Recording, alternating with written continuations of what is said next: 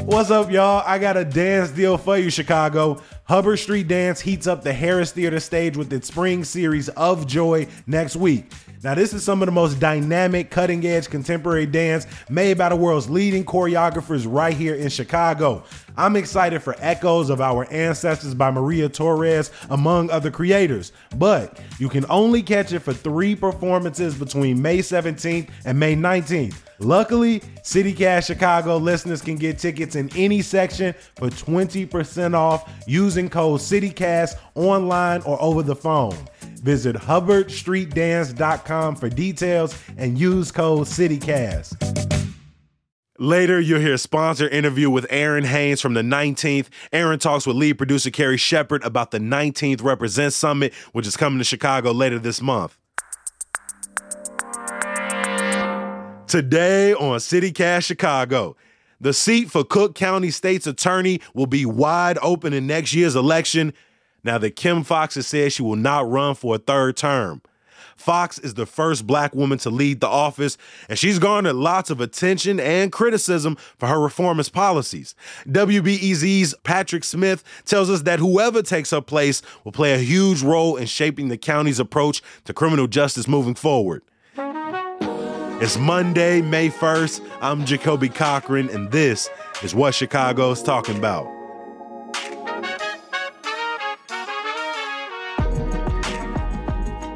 Patrick, welcome back to CityCast Chicago. Thanks so much for having me. What were the reactions to this news last week?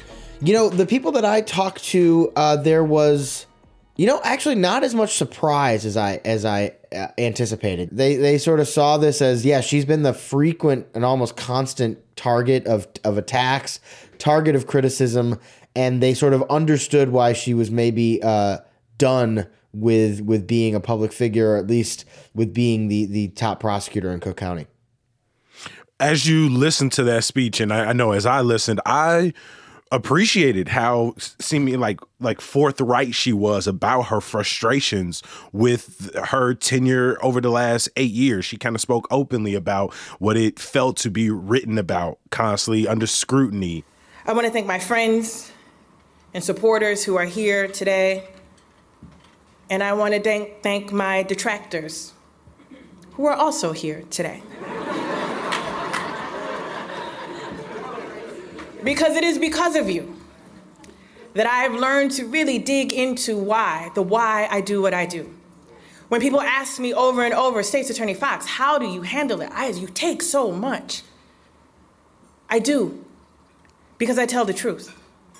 Yeah, I was struck by how loose and sort of punchy the speech really was. You know, State's Attorney Foxx is not somebody who shied away from pushing back on criticism, especially when the criticism is inaccurate or if she feels like it's unfair. I've been at multiple press conferences in the past with her where she has said my my opponents or my critics right now are lying about this. I mean, she pushed back strongly in the past against Chicago Mayor Lori Lightfoot, against Police Superintendent David Brown, but she never seemed to be having that much fun with it. Mm-hmm. In this speech, she really seems sort of like to hell with all of you guys. Like you've been lying about me for six and a half years, and I'm sick of it. And and and that makes it sound like it was a bitter speech. It wasn't a bitter speech. You know, you listened to it. It was it was kind of freewheeling. It it seemed like she was kind of enjoying the chance to finally say, you know what, my critics are idiots, and I, I'm sick of listening to them.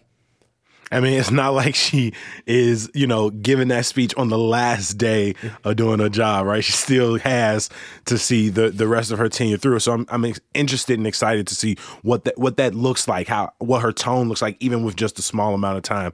But can you remind people what exactly does the state's attorney do? Yeah, so the state's attorney is the top prosecutor in Cook County here in Illinois, each each county has a state's attorney. You know, in other in other states, they're called district attorneys, and basically their main job is to prosecute crimes. Police detectives bring cases to them, say, "Hey, we arrested this guy. We think he or she or they are responsible for this crime." It's up to the prosecutor's office to determine whether or not they think that's accurate, whether or not they can prove that case beyond a reasonable doubt, and then go out and secure convictions. And there's a lot that goes into that, obviously. I mean, there's the actual like trial process, there's getting plea deals with people, but there's also stuff like like arguing over bail when a person is first uh, first arrested or first goes before a judge. So that's the the main thrust of what they do is prosecute crimes and, and try to punish criminals. Um, there mm-hmm. are lots of other things that that the state's attorney can do and does do uh, around policy as well. I mean, one I'll just throw quickly. They are also sort of like the attorney for the county. So like if you sued uh, Sheriff Tom Dart uh, State's Attorney Foxx's office would defend uh, Sheriff Tom Dart or something like that in a in a case, and they also have an advocacy role, and this is where State's Attorney Foxx really hung a lot of her hat on was uh, trying to push for legislative or policy changes uh, in the city and in the state and in the county. Things like she she pushed for the legalization of marijuana. She pushed for expunging uh, convictions for marijuana. She was one of the state's attorneys who supported eliminating cash bail. So I say all that to say that that um, her main job was prosecuting crime, but she took a much more expansive role or mm-hmm. expansive view of what her role was.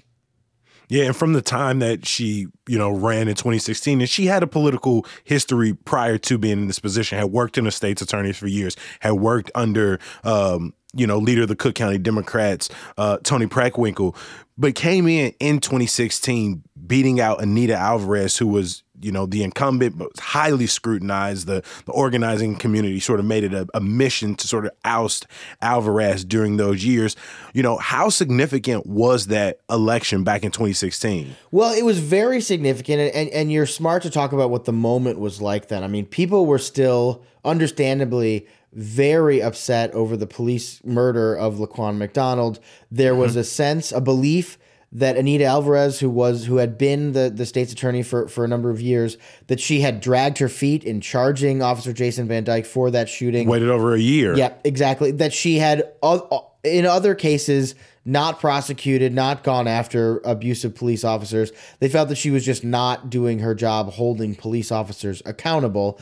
And so, you know, you remember this. The activists, the uh, the hashtag was hashtag bye Anita, B Y E. They weren't purchasing her; they were trying to say goodbye to her, uh, and and they were trying to get rid of her. And, and so it's not to say that they didn't support Foxx, but first and foremost, they wanted to get rid of this traditional prosecutor. And Anita Alvarez she was a state's attorney like you sort of think of a state's attorney from like a TV show or from the old days where it was about throwing the book at the bad guys and sticking up for victims. And Kim mm-hmm. Foxx said, I'm going to take a different approach to this. You know, I'm still going to prosecute crime, but we're going to try to make this system more fair and more just for the people who are the targets of it. You know, the people who are accused of crime. I'm not only going to go as tough as I possibly can on everyone, I'm going to try to do what I think is fair and just. Mm-hmm. And you know, she comes into office, and now all these years later, you you talk to some of the activists who helped galvanize that movement. I think about as people protested the killings of Rekia Boyd and and Laquan McDonald. You know, do activists and organizers feel that she's made good on some of these promises. Yeah, so talking to activists and like progressive leaders, the people who did help get her elected and and and who really want to see a change in the way our criminal justice system works. I heard largely positive marks. I think every single person I spoke to said she didn't always do what I wanted. I, I talked to Aislinn Pulley, who who's the co-founder of, of Black Lives Matter Chicago, was a part of the Bye Anita movement. And what she said was there were times where, where State's Attorney Foxx did not keep up with the demands of the movement. She was not as radical, she was not as progressive as as Pulley would have liked, as activists would have liked. But she said she did a lot of meaningful stuff. I mean, the the wrongful convictions that Kim Foxx helped get overturned, the the the exonerations for people throwing out bad cases, and one thing that I heard over and over again from people was that having a state's attorney in the office, especially in the office of Cook County State's Attorney. I mean, this is an office that is notorious in the past for wrongful convictions that was directly involved in the killing of Fred Hampton, as, as State's Attorney Foxx talked about in her speech. Yeah. And Pulley talked to me about the fact that having a state's attorney in that position who was willing to say, there have been wrongful convictions. There has been a systematic abuse and and and unjust treatment of black people there have been serious problems that we need to apologize for in this office. They said that alone was incredibly meaningful and that State's Attorney Foxx acted on that. You know, that not always exactly how they wanted, but they thought that she did back up her words. Who were some of her harshest critics? Yeah, I mean, her harshest critics were, you know, the police union, John Catanzara, the head of the police union, police union, but then also Mayor Lori Lightfoot was incredibly critical of State's Attorney Foxx at sometimes. At times, Police Superintendent David Brown incredibly critical of State's Attorney Foxx at times. Uh, edit the editorial pages, especially of the Tribune, were incredibly critical of State's Attorney Foxx at times. Um, particularly with city leadership, you saw on a pretty frequent basis when the numbers were going up, and I think there was a, a lot of political panic in the city to blame someone for the gun violence the police department and, and Mayor Lightfoot pointed the finger at State's Attorney Foxx and said, State's Attorney Foxx isn't pushing hard enough to keep people locked up on bail. State's Attorney Foxx isn't aggressively pursuing murder cases the, the way that we want her to. And that's in, emboldening criminals. And that's why we're seeing this increase. Was this ever substantiated in the data? Y- you don't know. Uh, short answer is no, it was not. No one that I've seen has ever been able to put together data that could prove – or really even give a strong indication that it was State's Attorney Foxx's sort of more progressive policies that led to an increase in crime. Because frankly, if that was the case, we would have seen an increase in crime before the pandemic. We did not see, it's been horrible. I don't want to underplay it. The increase in gun violence in Chicago and Cook County has been very bad. It happened in 2020 and 2021 during the COVID 19 pandemic, after the George Floyd uprisings, and it happened in cities and other parts of the country nationwide. And so the idea that that this national phenomenon of a big increase in gun violence somehow locally could be specifically blamed on State's Attorney Foxx just doesn't really make any sense at all to me.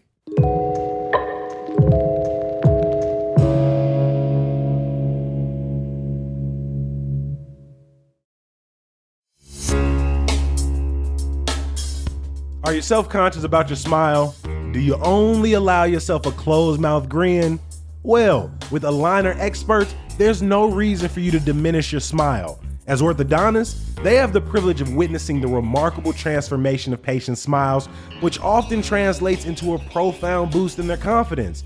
Yet, there always seems to be a deterrent.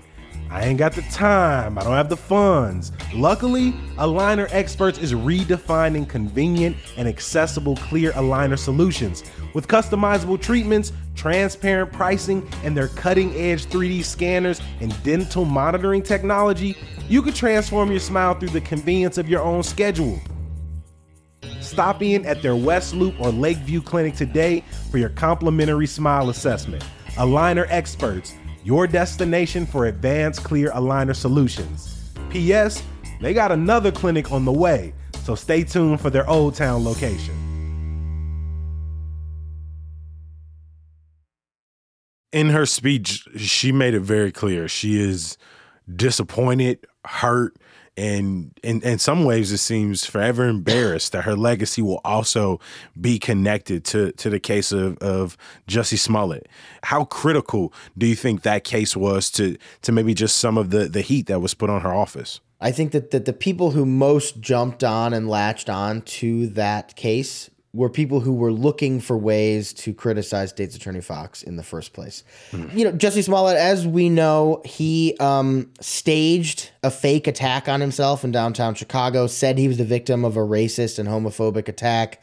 It was big national, even international news at the time. Uh, that story unraveled, and ultimately, he was charged with lying to police in that case, and he was convicted of that However, he ended up having his sentence suspended and he did community service and paid a fine.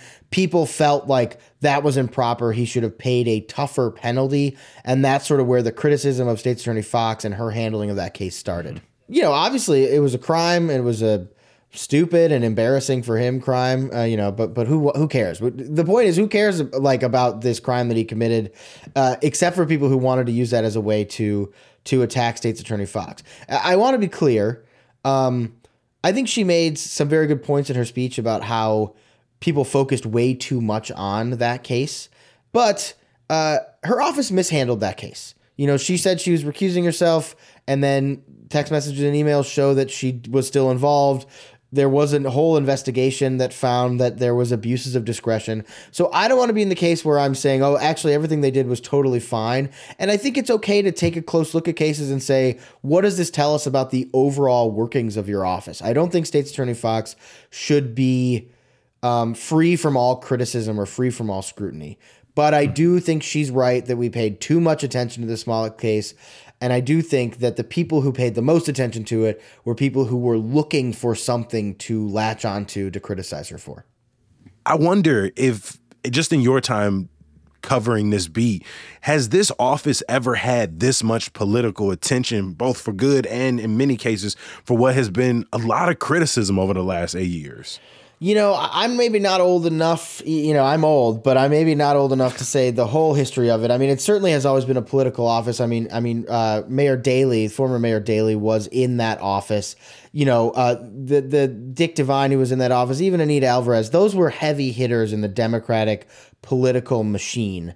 Uh, so it's not that it wasn't political, but uh, you know, I think like a lot of parts of our criminal justice system, until State's Attorney Foxx things just kind of worked the way they worked, which is to say that, uh, like I said, Anita Alvarez and her predecessors were all about tough on crime, throwing the book at people, and and, and lots of people got hurt by that. You know, people were. Right. We talked about wrongful convictions. We talked about the killing of Fred Hampton.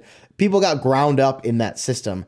But the people who were the victims of that were largely poor black people. Mm-hmm. And that means that many people in the media and, and, therefore many people sort of outside of black Chicago uh, ignored those problems and sort of assumed, yeah, this is how a prosecutor's office is supposed to work. So, my understanding of the history, not that there weren't ever criticisms of State's Attorney Foxx's uh, predecessors, but no one that, to my knowledge, faced the kind of criticism that she did from day one because she was challenging the way that that many people not you know not all the voters but that many people in power thought was how the prosecutor's office was supposed to work Despite these criticisms, her base still seems to be behind her. She won a second term pretty handily in 2020, and you think she'd have a progressive ally in Mayor-elect Brandon Johnson.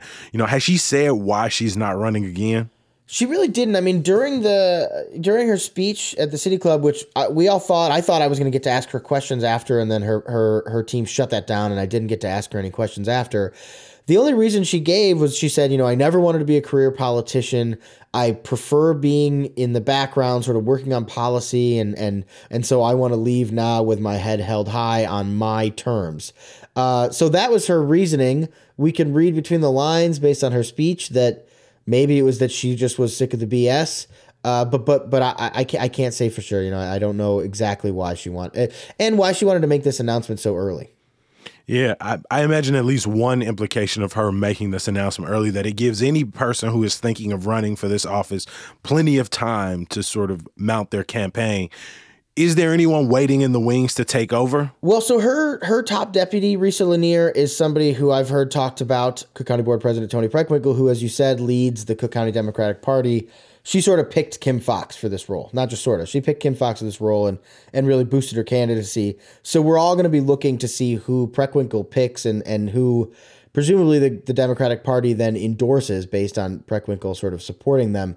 Um, Lanier to me makes makes sense. She's been there with Foxx. We can presume that she has some of the same policy goals as State Attorney Foxx and, and Toni Preckwinkle, and then also has been a part of some high profile uh, criminal prosecutions. Uh, you know, that's the one thing that that people hit State's Attorney Foxx with, which even though she did spend time in the State's Attorney's office, that she was not sort of a career prosecutor. She didn't have the the background of, of tough criminal convictions that people wanted to see. Risa Lanier has that. In a way, it seems like they've made sure she got it over the last few years, and so I could see that as being her as being one choice. Yeah, I mean, though the general election is in November, the Democratic primary will be in March 2024. So it's less than a year away, yeah. essentially. Yeah. A lot could happen between now and next year, but in the next couple, we'll be seating a new mayor, a new police chief, and now a new state's attorney. As a criminal justice reporter, what are you going to be watching as these news leaders come into power?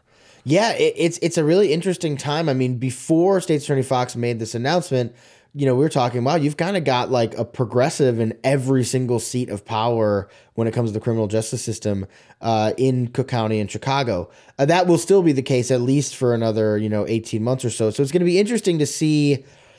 Presumably, there shouldn't be that much friction. You know, when State's Attorney Foxx or Cook County Public Defender Sharon Mitchell would talk about sort of their goals and or or Toni Preckwinkle will talk about their goals with criminal justice system. The city was often the sticking point. They'd say, you know, oh, but Lightfoot it pushes back against this, or the police chief pushes back against this. So I'm going to be very curious to see how things work when you don't have you know, presumably everybody's rowing in the same direction. And then there are certainly people who are going to try to seize on State's Attorney Foxx stepping away as a way to try to bring the office back to where it was before she took office, a sort of more traditional law and order, tough on crime approach. The voters in Cook County and Chicago have rejected that approach election term after election term in recent years. Uh, but I know that people are going to try that again, and it, and and I, I assume there's going to be a lot in the media who frame it as yet another test to see if voters want progressive leadership, even though voters have been answering that question affirmatively for, for years now. Hey Patrick, I appreciate you making time for stopping by CityCast Chicago. Hey, it's great to be on with you. Hi, it's Carrie, lead producer of CityCast Chicago, and I am excited to share this interview about the 19th, who sponsored this episode. I've followed the 19th since it launched in 2020. The website features stories and topics that were affecting me as a 30 something year old woman living and working in a large city who did not want to just read stories about being a mother or just about dating and relationships. The 19th covers that too, but it's really focused on empowering women, women of color, the LGBTQ plus community with information, resources, community that we need to be equal participants in our democracy. I also knew about the 19th because I followed the reporting of one of the publication's founding editors, Errin Haynes. Errin and her colleagues are hosting the 19th Represent Summit online and in Chicago, May 18th through 20th. Errin is here to tell us more. Hi, Errin. Carrie, hi. So glad to be with you. And I'm so excited to be talking with you about Summit and just about the 19th. I appreciate you being a follower from day one. from day one. Yeah, I definitely was. I was so excited when I first learned about the 19th, which, like I said, I followed your reporting, which is I probably one of the reasons I maybe knew about it. But tell our listeners where you were before the 19th. Oh, geez, it's hard to remember life before the 19th. But uh, immediately prior to coming to the 19th, I was the Associated Press's national writer on race in America, basically the intersection of race, politics, culture, pretty much all aspects of our democracy and society as it pertains to race, which, uh, you know, I feel like is kind of the unfinished work of our democracy mm. and, and the story of our time. So that was kind of my dream job before I came to the 19th. And, and now I get to talk about race and gender and our democracy and society. So, uh, really living the dream in a whole new way now. Nice. Hard to leave a dream job. So, why was it so important for you to be part of the 19th when you all founded it? Well, you know, when uh, my now boss, our CEO, Emily Ramshaw, first approached me about her vision for this newsroom, I was covering the 2020 presidential primary where you had six women running for office. You had a really diverse pool of candidates running for president. And yet there were just still the same narratives around race and gender in our political journalism that, that I just felt like were not capturing who and where we were as a democracy, as mm-hmm. an electorate. And so when Emily told me about a newsroom that could maybe try to do things differently, that really excited me. It really just affirmed for me that the best and fastest way to really change those kinds of narratives was to start over and see if we could. Stay there, Errin, for the change those kind of narratives. When someone says, Well, what kind of stories am I going to see in the 19th? Why should I read the 19th versus the AP where you were before or something? What do you say? You know, the 19th is named for the 19th Amendment, right? But with an asterisk, if you've ever seen our logo. And that asterisk is really in recognition, you know, specifically of the Black women who were omitted from the 19th Amendment when that amendment was ratified in 1920. But really, it serves as a North Star for us editorially in terms of thinking about who remains unseen and unheard in this democracy. And I think that that is a lot of what is different about what we do in this newsroom and our approach to political journalism that's really centered on voters, right? That's really centered on on issues. It's not that we don't cover candidates, we don't cover elections. I love elections, right? I'm a political junkie, but I love to hear from voters about the things that are motivating them to participate or not in our politics, in our democracy, right? You know, we're not really focused on horse race, kind of who's up, who's mm-hmm. down, and what, you know, we care about how politics is impacting people's daily lives. I guess the idea that, that all issues are women's issues, right? That the LGBTQ community are not single issue voters. Right. So really kind of expanding our political imagination So, you are here to talk about the summit. What kind of programs and conversations can people expect at the summit? Yes, yes, yes. So, I am so excited to be talking about the summit uh, that's focused on three big themes, uh, those being tech, justice, and economic mobility. Among some of the participants, we've got Tish James, the Attorney General of New York, Lauren Underwood, obviously your congressperson from Illinois, representing the 14th district, and then uh, Vivian Tu, who's founder and CEO of Your Rich BFF, uh, for those of you who may know her from social media. So we've just got really a, such a stellar and dynamic lineup. The best part What's the cost, Errin, to attend? the cost is free just like our journalism, you know, if we cannot make this accessible and available for the people that we write for and about, then what are we, you know, why are we even doing this? It's, it's just so important to us. Finally, um, why host in Chicago? Why Chicago besides the fact that we're the best city in the world? wow. Yeah. I mean, Carrie, I hear that bias coming out. But look, I mean, Chicago is a big, vibrant city. You've got a lot happening there around gender and policy and just mm-hmm. a robust local media scene. Uh, it's a very important part of the country that informs us, you know, just kind of selfishly as, as journalists uh, as we head into a very consequential election year. Errin Haynes is an editor at large and one of the founding editors of the 19th. She's been with me today to talk about the 19th Represent Summit, which will be online and in Chicago May 18th through May 20th. You can sign up at summit.19thnews.org. Errin, what a pleasure and an honor to talk to you today. Thank you. Carrie, same to you. Looking forward to seeing you and everybody else in Chicago real soon. Before I let you go, a little bit of news. Last month, Chicago was named the home for the Democratic National Convention in 2024, and now, well, it's time for us to pay for it. Illinois congressional leaders are asking the feds for $75 million to pay for the four day event. It's been nearly three decades since Chicago last hosted a convention. Online registration for Chicago Park District Summer Programs begins today for parks located west of California Avenue. It starts tomorrow for parks east of California. Good luck to everybody. It's National Small Business Week, and we want to hear from you. What's a business in your neighborhood you want to show some love to? Leave us a voicemail at 773 780 0246. Leave your name, your neighborhood, and a business.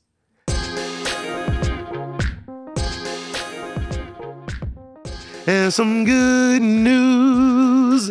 My favorite season is picking up, and that's farmers market season. Tomorrow morning, Lincoln Square Farmers Market opens, and Wednesday, Uptown Farmers Market kicks off. For a map of other markets opening this month and next, check the show notes. As always, we appreciate you for listening. Make sure you're following along with the latest in news and events at Hey Chicago. You can subscribe now at chicago.citycast.fm. I'll be here bright and early. Hopefully, you'll join me. Peace.